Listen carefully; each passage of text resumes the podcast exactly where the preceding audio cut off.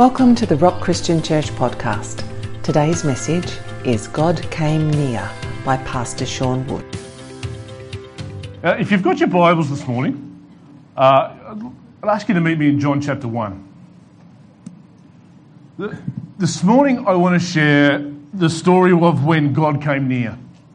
And the first chapter of John, I feel, captures Christmas wonderfully.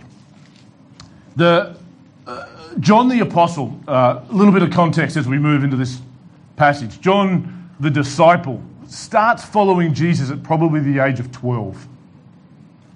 Um, I don't know what you were doing at twelve, but um, following some weird guy with long hair through the Middle East wasn't on my bucket list either. But John's about twelve years old when he starts following Jesus, and his life is radically transformed. In just a moment's time, his life is radically transformed. And, and he writes his gospel now much later than everybody else. You see, Matthew writes his gospel mostly to the Jews. And he speaks about kingdom, and he references the Old Testament a lot. And, and Mark, who it's strongly believed writes his gospel uh, from the words of Peter. Uh, Mark is the one that abandoned everybody in the book of Acts, but then is useful to Paul later on. And he writes his gospel mostly to Gentiles and Romans, exemplifying the power of Christ, exemplifying the acts of Christ. Of course, we have Luke, the historian, who, who writes for Theophilus. But then John writes some, some forty, fifty years after everybody else, because there's a lot of rumours going around about Jesus. There's a lot of misunderstanding. There's a lot of false teaching. And, and John says, I want you to know the true Jesus. But before we get into anything in John's gospel, he writes what they call the prologue. The first eighteen verses of the gospel of John is the prologue. And what John is doing is he says, before you read anything, I want you to know something. Everything you read in this gospel, the gospel of John, he said, I want you to look at it through the lens of Jesus as God. And today we're going to work our way very briefly uh, through these passages. I believe it was Doctor Martin Lloyd-Jones that preached almost a year on these eighteen verses. He, he took a break, came back every Sunday, but yeah, uh, for, for a whole year. And it's interesting because uh, back in nineteen ninety-five, there was an interesting lady that released a song that swept across the charts. It was a song called One of Us by a girl by the name of Joan Osborne. And it's an interesting song because in that song she says, what if God was one of us? What what if he was just one of the strangers on the bus? What, if, what an interesting question to ask. And I find at Christmas time, and look, dates aside, uh, was Jesus really born on December the twenty-fifth? Probably not. It doesn't fit with the Jewish calendar. The date doesn't matter. Uh, the date doesn't matter, the location we know, but what is important, was it three B C? Was it six B C? This is what we know. Jesus was born. That's the important part. Joan Osborne wrote, what if God was one of us two thousand years ago? I want to share with you the scriptures, and I want to share with you John's viewpoint this morning of when God was one of us. Blaise Pascal says, and I wrote this morning about bringing the Mary back in Christmas. I think, I think in the last week I've had... I've had more middle fingers lobbed at me. In the last week I've had horns blown at me. I've had... I think, what is going on here? Everybody's supposed... You walk into the supermarket and everybody's trying to run you over with trolleys and just just take a chill pill. And Blaise Pascal said in the sixteenth century, he was a French mathematician, and he said, you know, every one of us is born with a God-shaped hole in our heart. He said, which only Jesus can fill. And we live in a culture and a society today that's trying to cram everything else in that heart. And I honestly believe that at Christmas time, there is an ache in that hole that many people, it intensifies for many people. They realise that their life has a, an enormous hole in it that nobody else can follow, well, fill. But, but John says, John chapter one, verse one, he says, in the beginning was the Word. And the Word was with God, and the Word was God. Sounds like Genesis one, right? But what's going on here is, is Jesus the Bible? Is is that what John's trying to tell us? Well, no, the word for word there in the Greek is logos. And logos was a word that was extensively and quite, uh, quite broadly used in the first century. You see, Uh, John's writing to a very broad and varied audience. He's not writing to just a particular audience. He's writing to a, a raft of different people from different backgrounds. And, and one of them, for example, were the Stoics, the, the Greek philosophers, who obviously didn't have a day job because these guys would sit around all day talking about everything. But for the Stoics and for the philosophers of the day, they could see the divine order in the universe. They could see everything. They could see the intelligence in creation. And they would talk about it. And they pondered it. And they, they knew that intelligence and information, there had to be a mind behind it. I think it was Vince Vitale that said, the greatest evidence for the existence of God is the regularity in the universe. Why? Because every atheist says that we are here because of a blind random chance of, of just cells coming together, a planet comes together over millions of years. But that it's interesting how that blind set of random chances that it just so happened to happen, everything is very ordered. Everything is very regular. We have the same seasons every year. For some, for those that are in Tasmania, summer's the same three days every year. And for those in Queensland, summer's the same nine months. But have you ever noticed atheists say that the universe just came into being out of nothing? When was the last time something just appeared out of nothing? It doesn't happen. There is somebody behind it, and the Stoics are searching for that somebody. And, and to the Stoics, John would write, I found him. Uh, stop looking. I, I, I found him. In fact, when he walked into the, when Paul walked into the Areopagus and claimed this Jesus, and then he said, you know, Jesus rose from the dead, they went, whoa, hang on a second.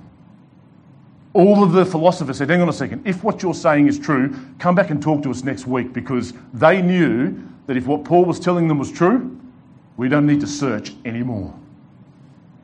There are people looking for answers, just like the Stoics. John would say, I found them. Uh, if you're looking for answers here today, I, I, we found them. He, he is a person, all the answers. But there was others as well. Too. In the first century, there was a, a lot of people that were following a Hellenist uh, Jew by the name of Philo. And Philo writes about Logos quite extensively, and people would follow his writings. And Logos to him meant the hand of God that he saw in creation. Many people, for the Gnostics, uh, people say the Gnostics are dead and they don't apply today, but the truth is their ideas and their philosophies are alive and well. But the, but the Gnostics uh, would say that uh, the, this Logos that they were searching for is the uh, is the one that bridges the gap between the supernatural and the natural.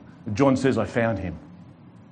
And to the rabbis who said that the Logos is the pre-existent Torah or the Word of God, uh, John puts his hand up and says, I, I found the one that fulfills all of this.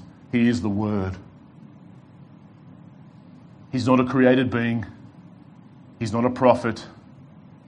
He's not a teacher. He's much, much more than all of those things. Is so much more than a carpenter's son. There was a point in time when God stepped into all of our vulnerability and humanity. There was a point in time when God stepped down to answer all of our questions and to fill that hole in our heart. And John said, in the beginning was the Word, and the Word was with God, and the Word was God. He was in the beginning with God. Verse three, all things were made through him, and without him was not anything made that was made. I love verses four and five. Thank you, Kate, for last Sunday night when we spoke about the light. But uh, in him was life, and that life was the light of men. I love these verses. The light shines in the darkness, and the darkness has not overcome it. Why do we need more churches? Why do we, whether they're, whether they're churches of twenty people or whether they're churches of twenty thousand people, we need more churches on street corners. Why? Because we need more light piercing the darkness that is in our society. We need more people shining their light, because the light that is in Christ cannot be overcome. Light overcomes darkness. Now, I love what this verse highlights, because uh, the life that is spoken of here is not the bios life. It's not the physical life. It's it's the Greek word zoe, which means it's life as God has it. It's a it's eternal life. It's uh, does anybody know the history behind the Christmas tree? Oh, good, I know something this morning. Well, the history behind the Christmas tree is basically this. We we put up our Christmas tree in winter, uh, basically for the Northern Hemisphere, those that, that are in winter at the moment. And the reason is uh, most cultures, particularly in the first century, adopted the Christmas tree as a sign in winter of evergreen life. That's why we use evergreen trees.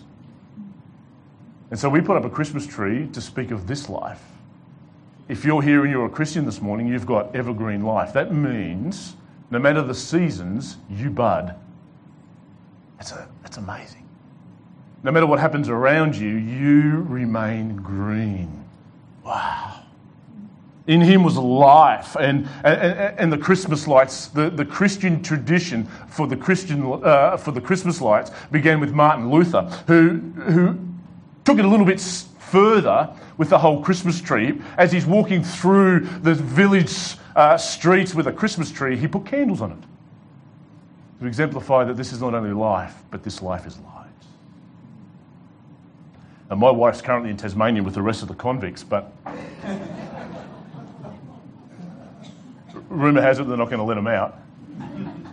Uh, but uh, my wife uh, loves to decorate and do Christmas, and I got away with it this year because she's not back until Christmas Eve, so I said, you know, I'm not going to have time to put the Christmas tree up, but it, it's, if it's all the same, I'll chuck some tinsel over the clothes horse and uh, and shove some presents under the clothes horse if it's all the same. Take some photos maybe or, or something, but there'll be no tree in our house. But there is life in our house, praise God.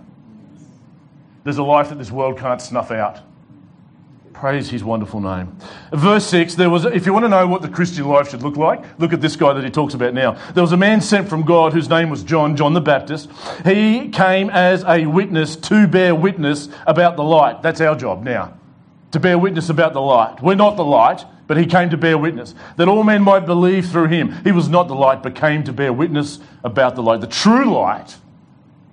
John uses the word true. Jesus uses the word true. It speaks of a genuineness.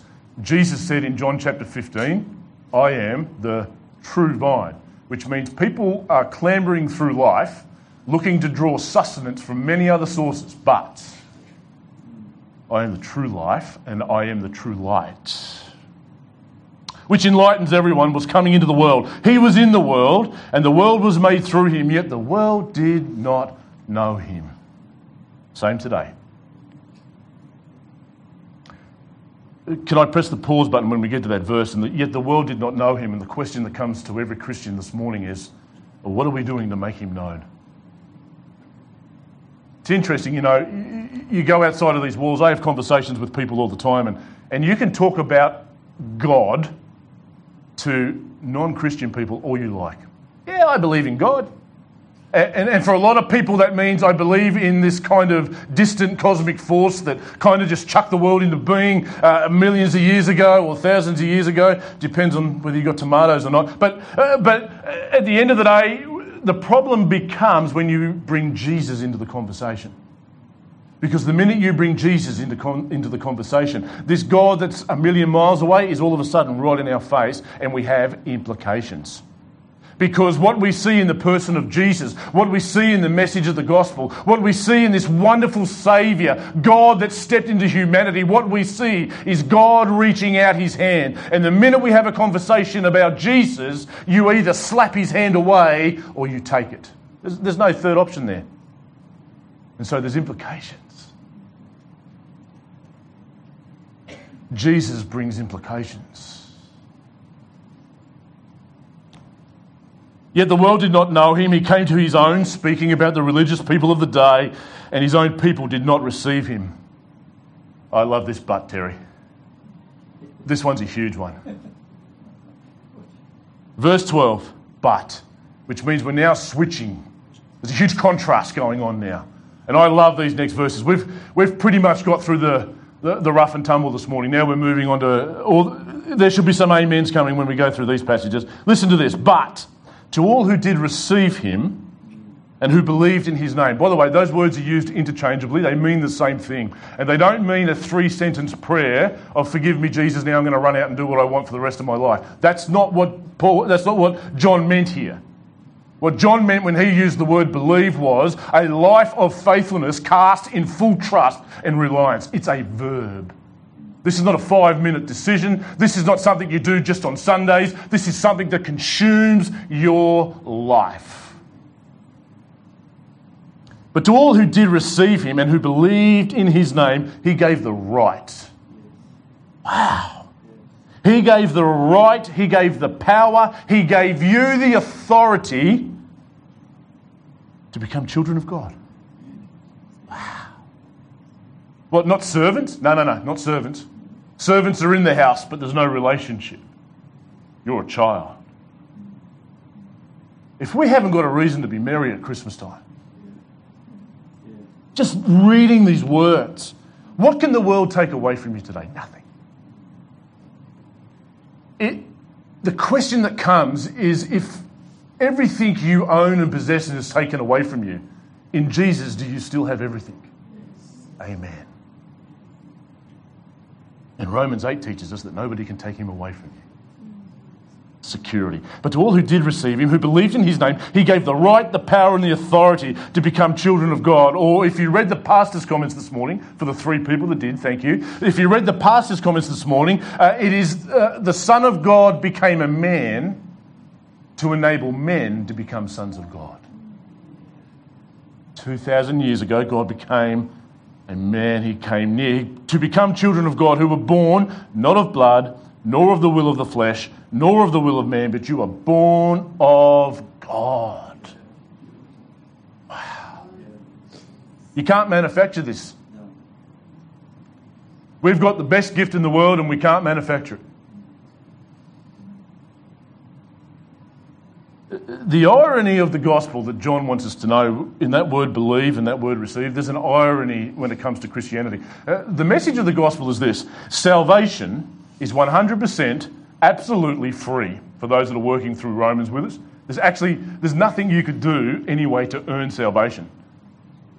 So it's absolutely free. But here's the, here's the contrast. It'll cost you everything.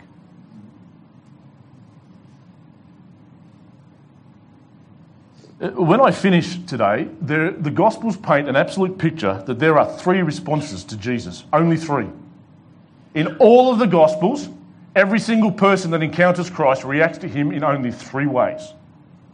We'll cover them because I want to ask which one would be you today.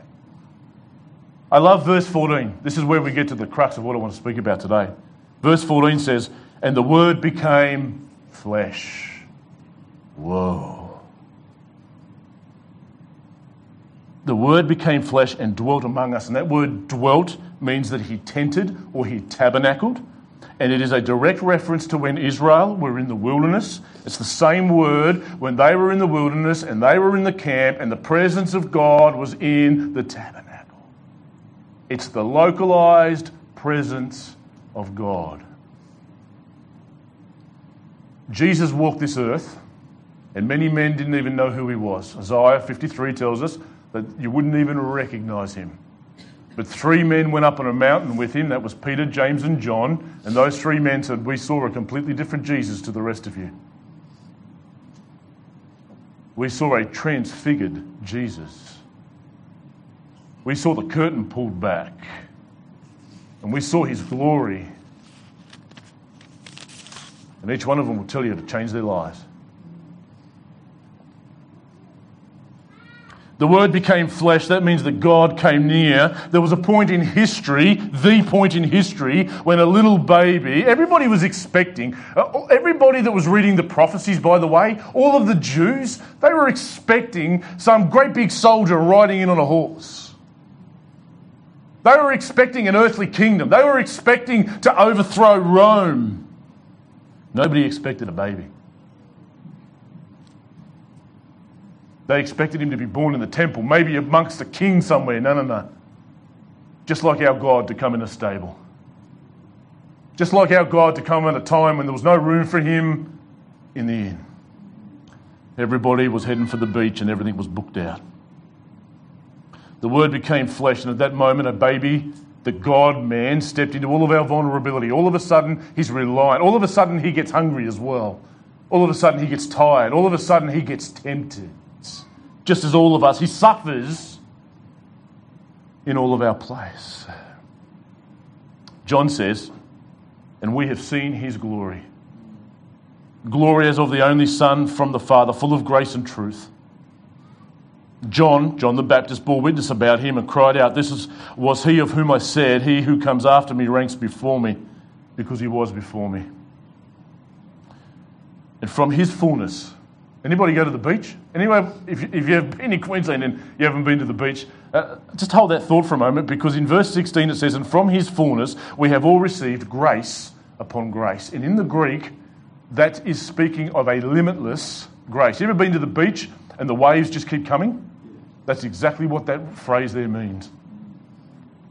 His grace, grace, grace, grace. I messed up. I've done it again. I slipped. I tripped. I said those bad words about the pastor. I put that name on that sheep.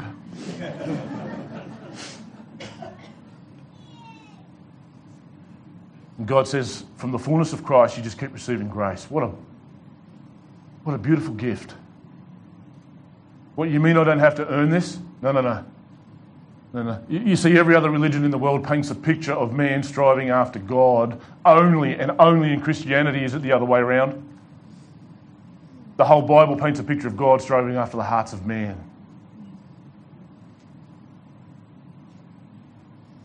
Verse seventeen, "For the law was given through Moses, grace and truth came through Jesus Christ," and thank you, Father, for that. Verse eighteen, "No one has ever seen God, the only God, who is at the Father's side. Jesus, or he, has made him known." This morning, we speak about Christmas. We speak about a point in history when God came near. We speak about the moment that Jesus made him known. You ever wondered, you ever wondered how much God loves you? Cast your mind to the cross. You ever wondered whether God accepts everybody? Ask Zacchaeus. Ask Mary the prostitute. Ask the woman at the well, first evangelist, by the way. Ask the woman at the well that had had at least five men in her life. Ask Mary, the, the one that poured the oil all over his feet.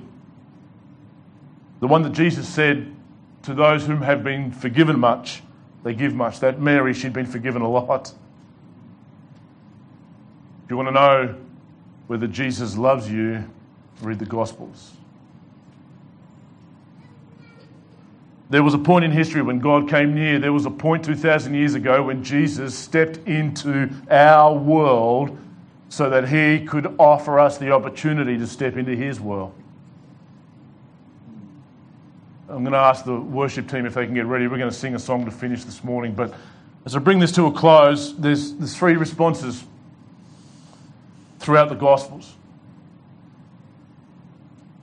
First one was, for those that encountered Christ, some were deeply afraid of him and ran away or hid themselves. One example of that is Peter in the boat. Cast your net on the right-hand side. I've tried both sides of my kayak, and Lord, you've still got to bless Reuben because he can't catch any fish. But but, but they, haul in, they haul in so many fish that Peter looks at Jesus and says, "Away from me, Lord. I'm a sinful man." Wow. The second response, so the first one is people that encountered Christ, they were deeply afraid of him and they wanted to run and hide, or they hid themselves. Second one was, they hated him and wanted to kill him. Read John chapter eight, John chapter nine, John chapter ten, John chapter eleven. In fact, the Pharisees, by the time we get to the end of John chapter eleven, the Pharisees are like, we, we not only have to knock off Jesus, we're going to knock off Lazarus as well, because he's running around telling everybody that he was raised from the dead.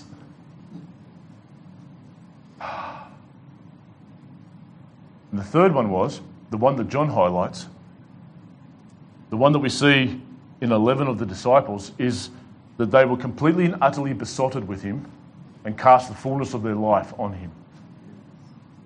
So many people today try to get a mix of between one and three, and there is no middle ground here. There's no There is nowhere in the Gospels that anybody encountered Christ and they responded to him in a half-hearted manner. None. There was nobody that encountered this, this God that had come near. None. None that encountered him and then said, you know what, I'll catch up with you. I've just got a bit to do and I'll catch you.